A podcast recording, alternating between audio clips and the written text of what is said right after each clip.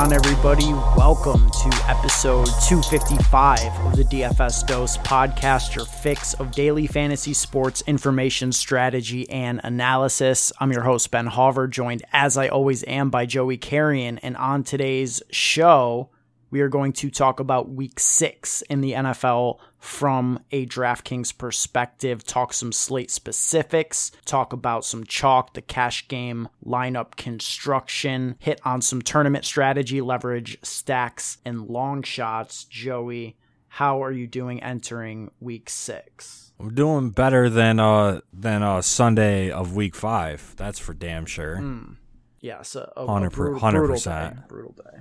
Yeah, so ready to lock in for this week, ready to talk some football with, you know, my good friend Benny H from New York, and ready to try and uh, win all of the money for this week six slate. Looks like a pretty good slate, in my opinion. Just taking a quick glance at it, and, you know, hopefully we give the people what they want. And that's, and that's just straight winners and straight strategy to build the best lineups possible. Yeah, and then you know personally we're just going to have to focus on just straight execution, sober execution this weekend. You know, we'll be 100% back on the grind Saturday night live stream back to the normal time, 10 p.m. Eastern. You know, not going to be inducing myself to an in, you know, within an inch of life via tequila this weekend. Just going to be straight shooting and, and trying to get back No- on the winning no team. cap. So, Let's dive in from a Vegas perspective. All right, this is an 11 game main slate with nine games early, three games in the afternoon. Joey, I think the story of this slate, though, is going to be the Bills Chiefs game. Plain and simple, this could be the best NFL game of the regular season. We have a slate high 54 total with Buffalo on the road, favored by two and a half points the first time in Patrick Mahomes' career that he's an underdog at home. Buffalo Bills obviously seeking revenge for the insane playoff exit that they suffered last season. Very excited for this game, Joey. The top five implied team totals on this slate Buffalo 28.25, Arizona 26.75, Green Bay 26.25, Tampa 26, and KC 25.75. What is standing out to you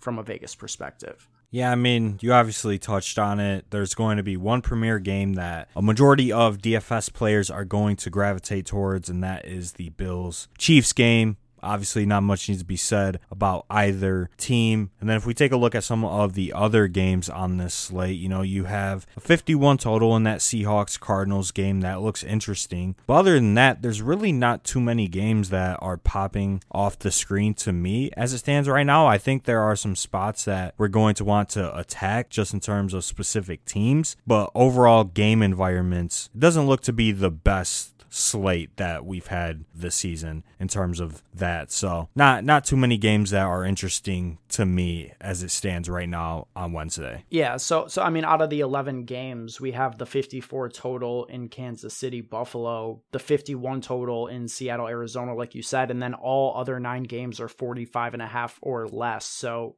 these I think in Arizona, Seattle and Buffalo, KC are going to be the two games that people gravitate the most towards both in DFS and from like betting perspectives, all aspects of week 6, everything else we'll be looking for one-offs and trying to find games that may have even a semblance of potential to match those. Let's start off with the quarterback position, where I think the two most popular options this week will come from the premier game and Josh Allen and Patrick Mahomes. Yeah, I mean we don't need to spend too much time on Josh Allen and Patrick Mahomes. I don't think. Um, we we've pretty much covered the reasons to be high on this game, highest total game on the slate. Both Kansas City and Buffalo have top five implied team totals on the slate, and we usually know from past experience that when these two quarterbacks get together, it's most likely going to result in a very high scoring affair. So Josh Allen Mahomes going to be two of the most popular options on the slate, and I think Josh Allen is probably going to be the highest owned quarterback on this Week Six slate in cash games at 8,200. He's just going to project a little bit better than Mahomes, and he is my lean at the quarterback position for cash as it stands right now. Yeah, I mean, I think he definitely deserves to be the guy in cash. I'm a little bit surprised DraftKings has not raised his price. Maybe 8,200 is the cap for for quarterbacks because with what Josh Allen is doing, you can make the case that he should be more expensive. He has a full 25 more points than Patrick Mahomes, so for only 200 more, you know, he's basically scored a full Patrick Patrick Mahomes' game's worth of points higher than Mahomes has in the same amount of games. So cash games, I'm playing Allen. I'm not thinking twice. And the vast, vast majority of my tournament pool will come from these two players. If there's anybody else that is even vaguely interesting from a cash perspective, I think that it's Geno Smith at home in this Seattle Arizona game, the second most interesting game from a total perspective on the week. Geno has been very good this season, surprisingly, but coming off of three straight games with 23 or more DraftKings points seems like a pretty good spot for Geno against an incredibly beatable Arizona secondary. Yeah, I mean, second highest total game on the slate. The Seahawks defense is obviously nothing to write home about, so the Cardinals should be able to move the ball on this team. Um, they're at home. He's put up three straight games of 22 plus DraftKings points. He's only 5,700. He's going to project well. He's projecting to be one of the highest on quarterbacks on the slate, and Geno Smith has been very good this year like actually really fucking good from an NFL perspective. And he's been good in fantasy as well. I just want the ceiling at the quarterback position and I want to target the best game environment on the slate. So obviously I prefer Josh Allen and there's a ton of value on this slate in my opinion that you don't really have to pay down, but nonetheless I think Geno Smith is going to be a little bit chalky and I wouldn't hate it if you showed up in a head to head with Geno Smith. I just personally don't think it's optimal this week. I don't think it's optimal either.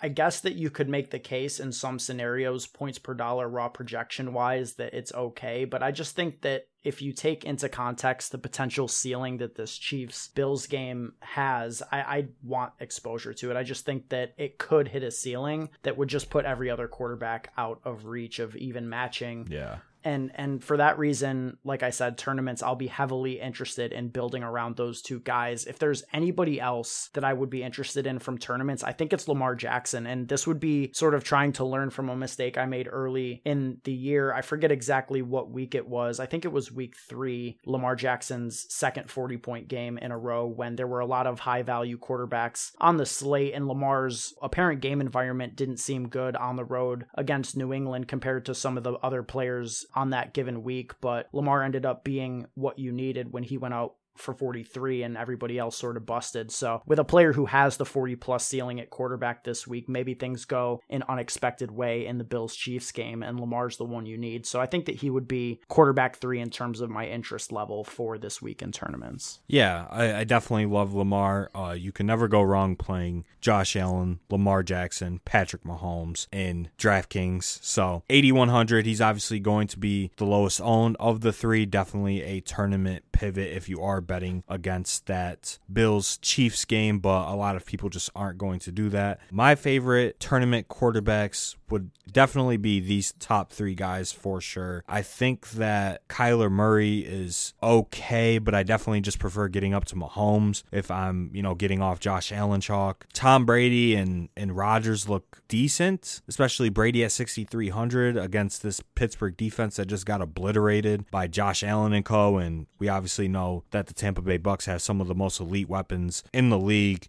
Brady, I mean, has historically dominated Pittsburgh as well, and he's only 6,300. It's just so hard when they're competing with these top guys in this insane game. But would it surprise anybody if this game busts? I mean, I think the Chiefs are the least talented that they've been in the last three years. I think that the Chiefs being at home definitely helps, right? And they do play well at home, and their defense plays well at home. And there are scenarios where this game does maybe score like 48 total points instead of 80, right?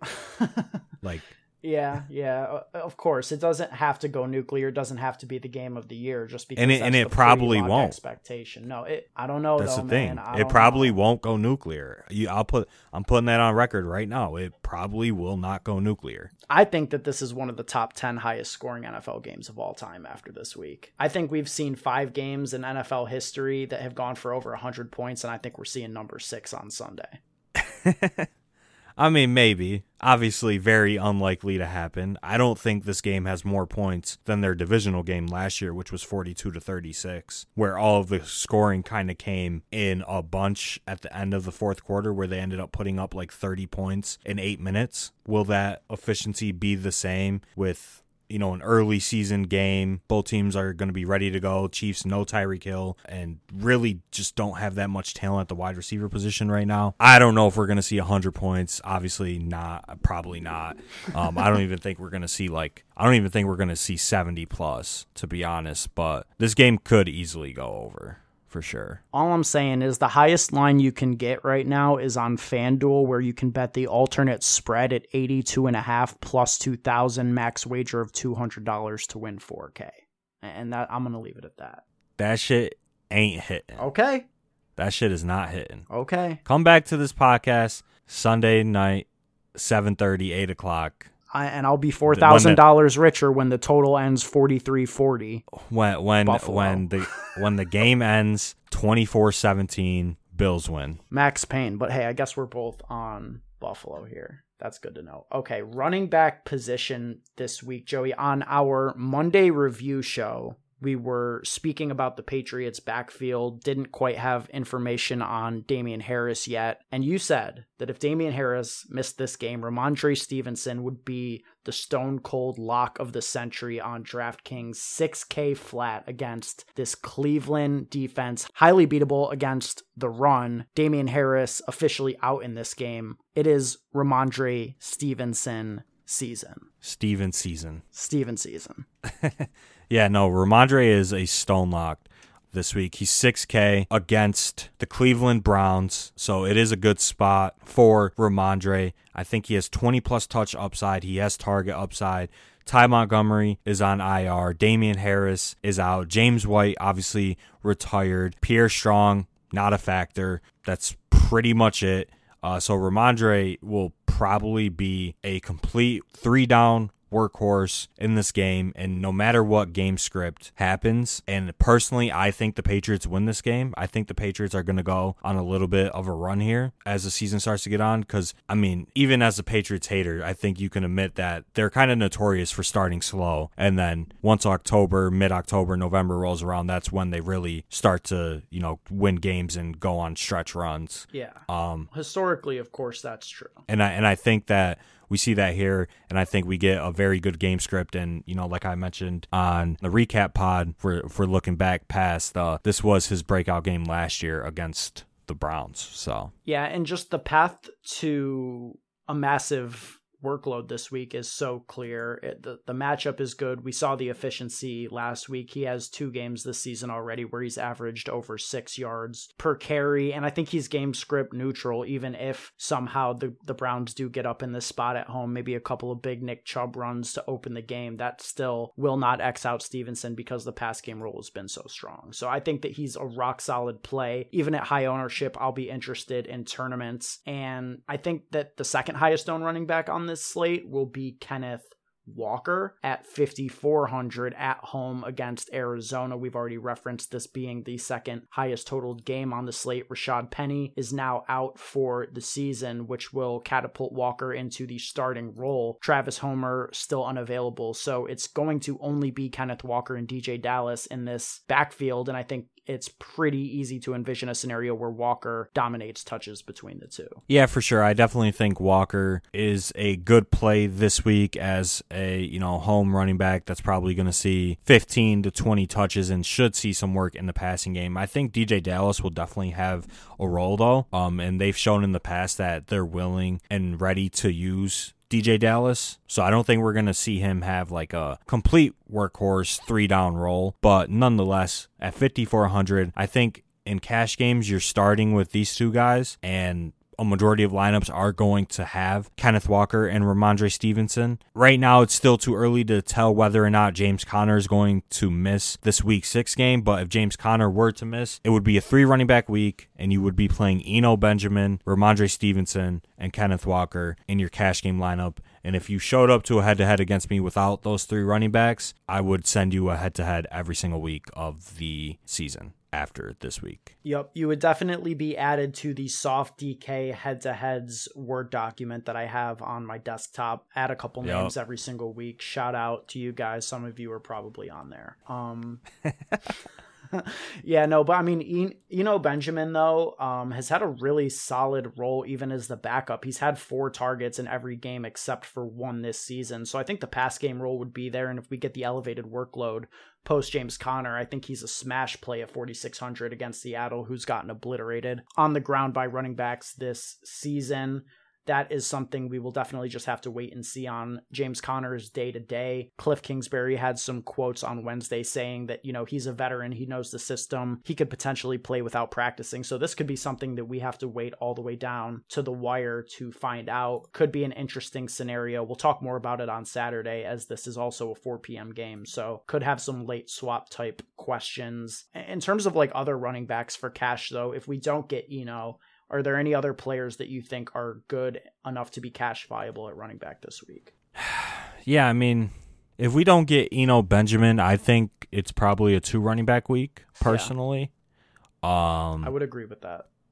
I think that this is a relatively tight cash game running back pool. I don't necessarily love the guys at the top. Obviously, Saquon at 7,700 would be interesting. I think he'd project okay. Leonard Fournette is projecting okay as it stands right now at 7,400. Um, you have, you know, Jeff Wilson at 6,200, Kamara at 67. So as it stands right now, one of those guys would definitely be my third interest if I was locked into a three running back build. And then also, I guess I should mention Raheem Mostert and Breece Hall and that kind of mid range are projecting kind of okay right now and projecting for some ownership. So, yeah, I mean, th- those are the guys that would be in my cash pool if we don't get, you know, Benjamin. But I would just roll with two running backs. Yeah, I think that my inclination would be two running backs as well. If we don't get Eno, I would have some interest in Breece Hall, I think, as my third favorite option, just for all the reasons that we've been talking about recently. Like the pass game role has been there. He's eating into Michael Carter's workload more and more, and he just fully erupted last week with 197 yards from scrimmage.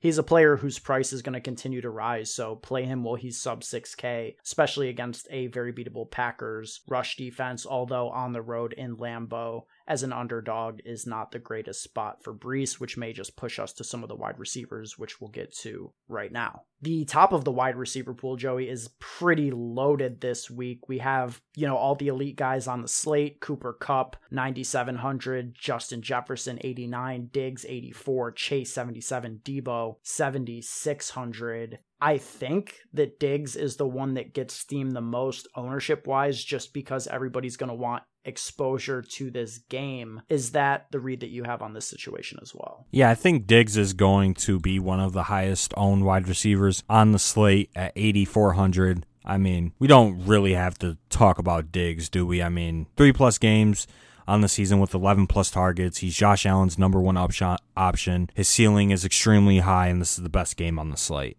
He's going to be owned. Well, we shouldn't have to talk about it, but like you referenced, the last time these two teams played, they combined for 78 points, and Stef Diggs had three catches for seven yards. And he has historically gotten shut down by the Chiefs, to be honest, uh, especially since being on the Buffalo Bills. So is there concern that the Chiefs actually have Diggs' number in this spot? I mean, as a Buffalo Bill, they have had Diggs' number. He has one total touchdown. He doesn't have a game with more than 77 receiving yards against them, and he has busted pretty much in every single game against the Kansas City Chiefs as a Buffalo Bill. So, do they have his number? Do they sell out to stop Stefon Diggs as the number one option, which does open up, you know, players like Gabe Davis and Cole Beasley and Dawson Knox and some other guys that we've seen have big games against the Chiefs? Or do we just trust the projection and trust the process and, and hope that they don't do that? But 100% they are going to. Like it, yeah. it's a it's it's a trend now. I mean, four games, obviously, still a small sample size, but the Chiefs defensive coordinator, uh, I'm blanking on his name. I know his name. I'm blanking on it. If you want to just jump in and remind me of it, but he is pretty solid. They're at home and they will 100% focus on stopping Diggs. I I can guarantee you that. But Steve Spagnuolo. that doesn't Yeah, Spagnola. But that doesn't make him a bad play. That's just kind of galaxy braining. Agreed. I think that that would be reading too much into things. It is just an interesting note. And it's the same kind of thing. Like, you know, DFS wise and like looking at the projections wise, I don't think we should put too much into it. But I mean, you know that the Chiefs and the Bills are putting something into it right now. You know, as they're strategizing how to play this game, the Chiefs are absolutely thinking about, okay, you know, we won this last game. We shut down Diggs. We have to do that again. And the Bills are thinking, man, that game was so close. We need to figure out a way to free Diggs up. So I think that this will be a real life point that both teams are trying to focus on, but it wouldn't give me any pause. I think Diggs would be the high price wide receiver I pay up to in cash. In terms of the mid range, I think it's going to be a very similar pool to the guys that we were playing in cash last week. Chris Godwin at 6,100, Tyler Lockett puts up 30 points on DraftKings, is still the same price in a better matchup. That doesn't make too much sense. Think he'll be massive chalk. Chris Olave at 5,500 if he gets back healthy. Pretty much the same guys that we talked about last week for cash. Yeah, it's pretty much the same cash pool as week five. For sure, you have Lockett, 56, Chris Olave, 55 if he's ready to go. I don't think he's going to play though. His concussion was kind of bad and they're kind of uh they're kind of tightening up their concussion protocols. So don't think we're going to have him, but nonetheless, you still have Godwin there, 6100. You have Christian Kirk, who's 5,800, Diontae Johnson, who's 5,700. All great target shares out of these guys, all target upside. So I think we're going to see a ton of ownership in this mid range.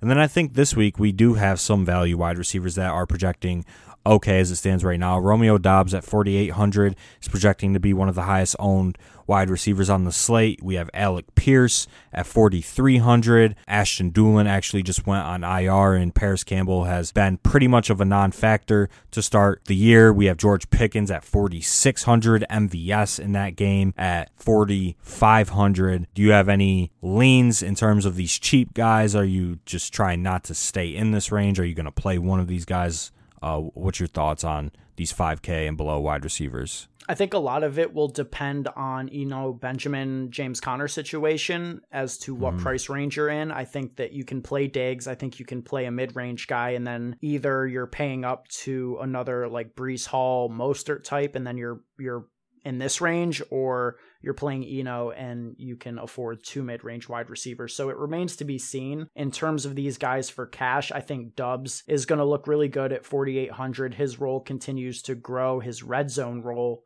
continues to grow, and the Packers have a top five implied team total on the slate. I would be more inclined to bet on Doubs continuing to ascend than more dusty Randall Cobb 13 target games. I think that shifts back more to Doubs as the season continues. So I like him.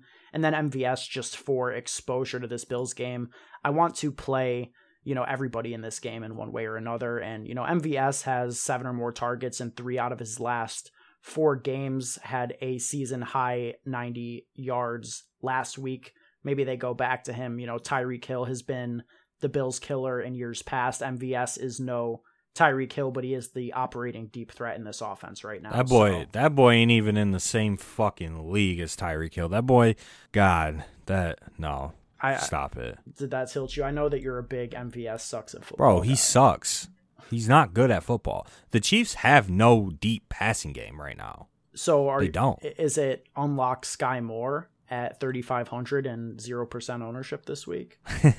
He has seen more snaps in two consecutive weeks. He played 25 snaps last week. He was out there. yeah. Bit. I mean, definitely a long shot, you know, tournament play for sure. If you just want exposure to this game, uh, you know, at no ownership. MVS isn't a bad play. I think in terms of ranges of outcomes and where he's probably going to finish, he's probably going to finish with 8 to 12 points. It doesn't kill you at 4,500, right? So I don't think he's a bad play, but he's definitely no Tyreek Hill. He's not even in the same atmosphere as Tyreek Hill. He still has questionable drops, and the Chiefs just have no deep passing attack. So it's going to be interesting to see the game plan on offense for the Chiefs uh, without Tyreek Hill there to, you know, potentially take the top off or break those long touchdowns that he did against the Bills when he was with them. Yeah, I'm just going to be interested to see that just from like a football perspective, not not necessarily a fantasy perspective. Yep, agreed with that. Devin Duvernay is also interesting to me at 4700 Rashod Bateman missed practice again on Wednesday. We saw on Sunday night Duvernay was very active in that game against the Bengals, had seven targets and three rush attempts. You know, just getting him the ball any way they could, but probably a worse play than Doubs and MVS, so wouldn't go there in mm-hmm. cash. Other than that, I mean, I think that just about sums up the cash pool. Anybody for tournaments you want to shout out at this point? I mean, I think Gabe Davis definitely gets steamed as the tournament option for sure in that game. He's obviously just not going to project as well as wide receivers around him, which inherently lowers his ownership, but everybody is going to tout that this week. Um, so if you're listening to that, get prepared to hear Gabe Davis's name 500 times over the span of the next four days.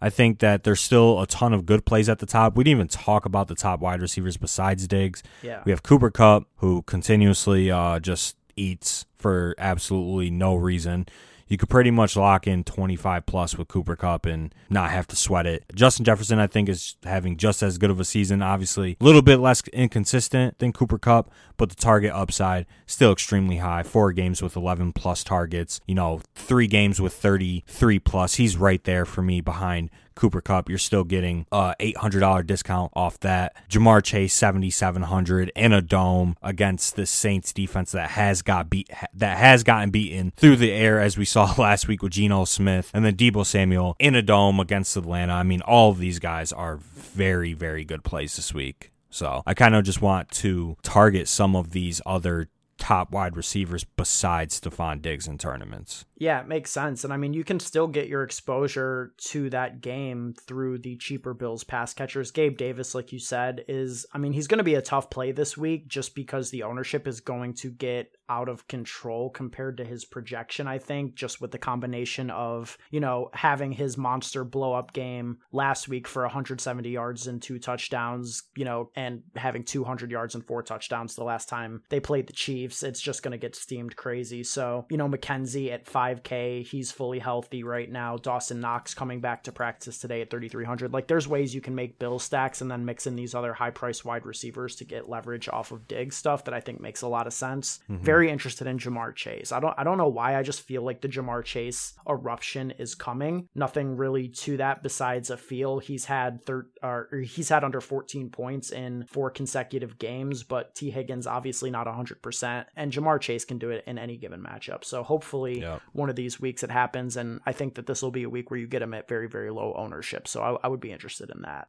And and then even the tier below that in terms of pricing, like Marquise Brown has had four straight 10 plus target games going against a very beatable Seattle team. Mike Evans will be good leverage off of Chris Godwin, DK Metcalf, good leverage off of Tyler Lockett. There's a lot of places that you can go at wide receiver this week.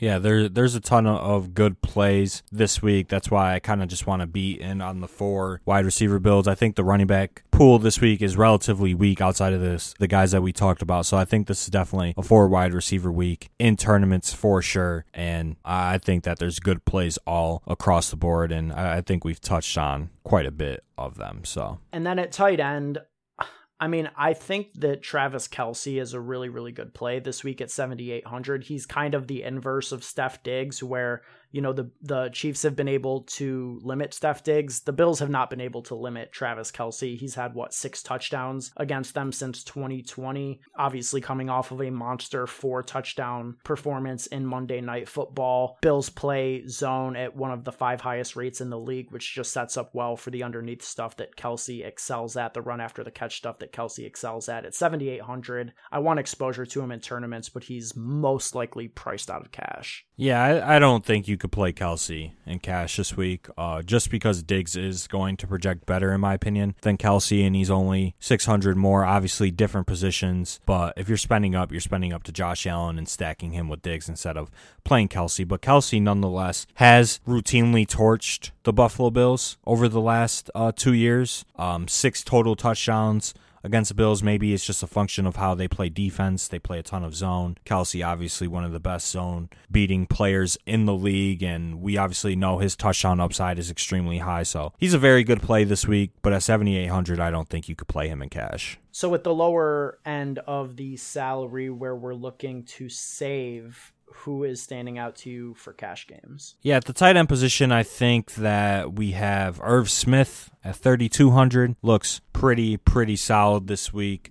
Um, we, we've seen Irv Smith have four straight games with four plus targets. I think you could pretty much lock Irv Smith in for six to eight points, and at 3,200 at the tight end position, I'm fine with eight points. I think Hayden Hurst at 3,300 could have some ownership for sure. I think in the mid range, Tyler Higbee might be another popular option. Obviously, not a sexy option by any stretch, but role is still the same. I think that we're going to see him have this role over the course of the entire season, and it's a very voluminous role. I mean, the upside and ceiling is pretty low just because of the type of player he is, and he's not the most talented guy in the world. But if you're getting 10 plus targets out of your tight end, I mean, that's just super valuable no matter who you are. And he's had uh, four games this year with nine plus targets, 10 targets last week against the Cowboys. So, from a process standpoint, he looks okay at 4,600, but I, I don't know if I'm going to be able to get there this week. No, I think the price is getting a little out of hand. And I mean, despite everything that Cooper Kupp has done, this Rams team on offense has had some significant struggles. I, I just bro, they're horrible. Yeah, I mean, I think they've scored less points than the Bears. Is that true? Yeah, yeah, yeah. So fourth lowest points per game through five weeks for the LA Rams. Forty six hundred, just not my cup of tea for Tyler Higbee. I like some of the guys that you mentioned at the low end. I would also say Hunter Henry is a player whose role has been expanding. Some of that you could attribute to the absence of Jonnu Smith last week, but week two, 50% of snaps, week three, 70%, week four, 84%, all the way up to 98% last week. This was a player whose role was growing even before Jonnu Smith's injury saw a season high five targets and 54 yards last week at 3100 i think hunter henry's probably a pretty good bet for cash as well. Yeah i, I don't mind hunter henry at all. I think it's a good spot for this patriots offense and at 3100 he's okay but i, I think irv smith is probably better at 3200 so i prefer irv there. All right. In terms of tournament strategy, leverage stacks, and long shots, for leverage this week, I wanted to highlight something that we haven't really talked about too much this year. And when we talk about getting leverage off of the chalk, a lot of the times we're strictly talking about fading the chalk, but there's another way to get leverage against the field, and that's to go overweight.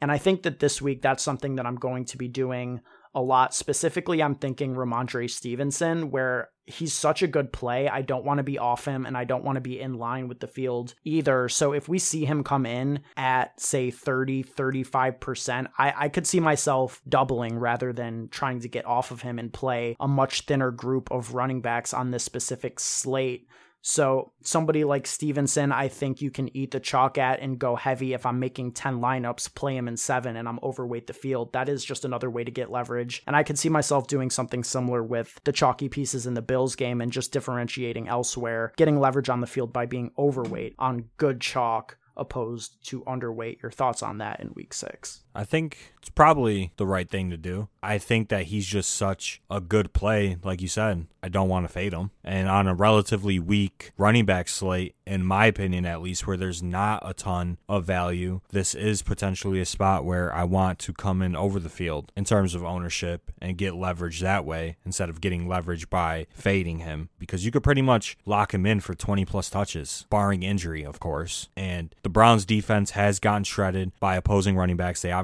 gave up, you know, the the RB1 score overall to Austin Ekeler last week. Rhamondre Stevenson himself has been one of the best running backs in the NFL from an efficiency standpoint. And only at 6K, I just don't think they priced him up enough. If he was 65 or like 6,800, which we've seen DraftKings do, then I would say, yeah, fade him. But at 6K, I'm not, I'm not fading Stevenson at all. So no, I'm not. I'm not. I, I want to play him a lot, and I also feel the same way about this Bills Chiefs game, and I want to over leverage myself against the field. And you know, everybody's going to stack this game. So how do you get different? I mean, I'm going to over stack it. I'm going to, and I guess we could just talk stacks here. I think that you can double stack this game, triple stack this game. I think you could play up to five players, you know, in this game, like with a triple stack and two bringbacks, because on a slate where nine games have a total that's nine points lower than this game. Like, yeah, are there paths to this game failing? Sure. But not only does this game have to fail, but even if it goes under by eight points and all these other games hit their total, it still could be the best game on the slate. So I, I want to be overexposed to this game. I want to just absolutely overload my exposure to all the players and just get different unique combinations and just just bet on this game being the best on the slate because I think it's such a strong bet. I think that obviously I want exposure to this game, but I would be willing to fade this game personally, or at least chalk pieces.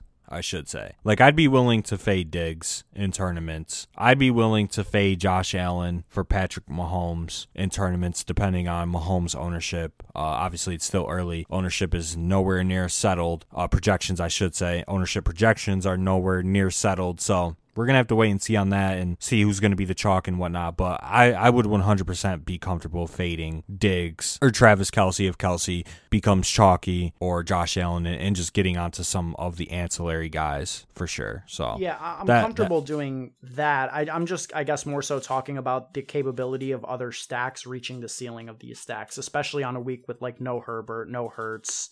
It's really just like Lamar and maybe a you know 99th percentile Kyler game that's going to get you there this week. And if you just bet against those, I think you're sitting pretty pretty good with the Allen Mahomes stuff, even at ownership. Yeah, no, for sure. I mean, they've played four times. All right, they've played four times in their career. Josh Allen versus Patrick Mahomes. In three out of the four games, one team has not scored 30 plus. In one game, both of them did. So one out of the four, both of them went 30 plus. The other three there was at least one team in the game that was 26 points or under. So historically, there are ways that one of the teams in this matchup does fail. There was a 26-17 game, 38-24, 38-20, then the shootout last playoffs. So there are ways that this game can go off on one side and the other team fails. So if you're on the right team, you could go up the leaderboard. If you're on the wrong team, your teams could be dead mm-hmm. potentially. Is there ways that this game probably doesn't hit its total? I mean, there is, but the, the, it's probably slim to none. It's just the way that they both play in terms of being the top two in pa- pass rate over expectation and the quarterbacks being in their absolute primes, top of their games. I just, I love this game and everything about it. And I would want to be uh, on the over, even though the public is all over the over. I think 85% of the bets or 83% are on, are on the over in this spot. I'm riding with the public, man. I think that this is just uh, clear as day what this game is going to be, and I, I think it hits its expectations. In mm-hmm. terms mm-hmm. of long shots, Joey, who are you most interested in taking a long shot on for DraftKings tournaments this week? I think one that stands out to me, just taking a look at the prices, is Tee Higgins at 6,300, although he did not practice today, which is concerning. He missed practice with an ankle injury, and we obviously know the whole Tee Higgins situation that happened last week and severely tilted off that. But this could be a spot to buy into one of the most talented wide receivers in the league. And I, I mean, the Bengals offense is not good right now. But we know Tee Higgins, Tee Higgins' upside is just as high as Ja'Marr Chase. Ja'Marr Chase's upside in this offense. It's a good price for him. Nobody's going to play Tee Higgins coming off of injury and coming off of getting fucked by him on Sunday night football, where we got no reports about his status pregame and whatnot. So this could be a spot to attack in tournaments on the road in New Orleans in a good matchup in a dome. Tee Higgins 6,300, 1%. That's my long shot play of the week. Yeah, um, I mean, it would be pretty tough to go back to him, I think, but that's probably what makes him a great tournament play. I like that. Don't see anybody going there no matter the circumstances. For me, I'm interested in Aaron Jones. I'm curious what his ownership ends up being. If we get him closer to 5 than 10%, which I think could happen as the week goes on and certain other players get steamed, I'd be super in on him. His workload has gotten a little bit stronger over the past couple of weeks. Outtouched AJ Dillon 13 to 6 last week, so things shifting a little bit back in Aaron Jones' favor. And he's just the type of player who anecdotally seems to score touchdowns in bunches. Like he's had uh, only two touchdowns this season through five games, and they both came in one game. So that's kind of been the player that Aaron Jones has been. You know, when he scores a touchdown, he likes to score multiple. And against the Jets at home in a bounce back spot after a pretty disappointing loss last week, I think it could be an Aaron Jones week. Pencil him in for 30 plus at sub 10% ownership. I like that call, and uh, AJ Dillon's role has been diminishing over the last few weeks of the season. So, do agree that they are probably going to more of an Aaron Jones led offense with Dillon as kind of the second option, just because you get so much more explosiveness and more pass catching upside out of Aaron Jones, in my opinion, that it's just more beneficial for the Packers to play him more. And we, we've seen him have a ceiling game already this year, 35 points against the Bears, but this is as good of a spot as any at home against the New York Jets, 7,600. Literally nobody is going to play Aaron Jones, in my opinion. So I like that call. Yep, and then I'll I'll have some heavy exposure to ancillary bills guys, but we can talk about that more on Saturday as we have a clearer grasp on ownership. Joey, I'm excited for this week. I think it is going to be a good one. Lots of content for the people to consume. You can check out our YouTube videos on the channel at Dose Media Net this week. Joey's cash game video, my GPP breakdown, and the Saturday night live stream at 10 p.m. Eastern. And that is going to be it for episode 255 of the DFS Dose podcast. Make sure you follow us on Twitter at Dose Media Net as well as our personal Twitters. I'm at Ben Hauver, Joey's at Joey Carrion DFS. If you guys want to connect with us and stay up to date with what is going on within the network, you can join our inner circle via the free Discord chat. Link to find that is in the show notes to this podcast. To everybody listening out there, we appreciate you, we value you. Until next time, let's stay accountable and keep it authentic.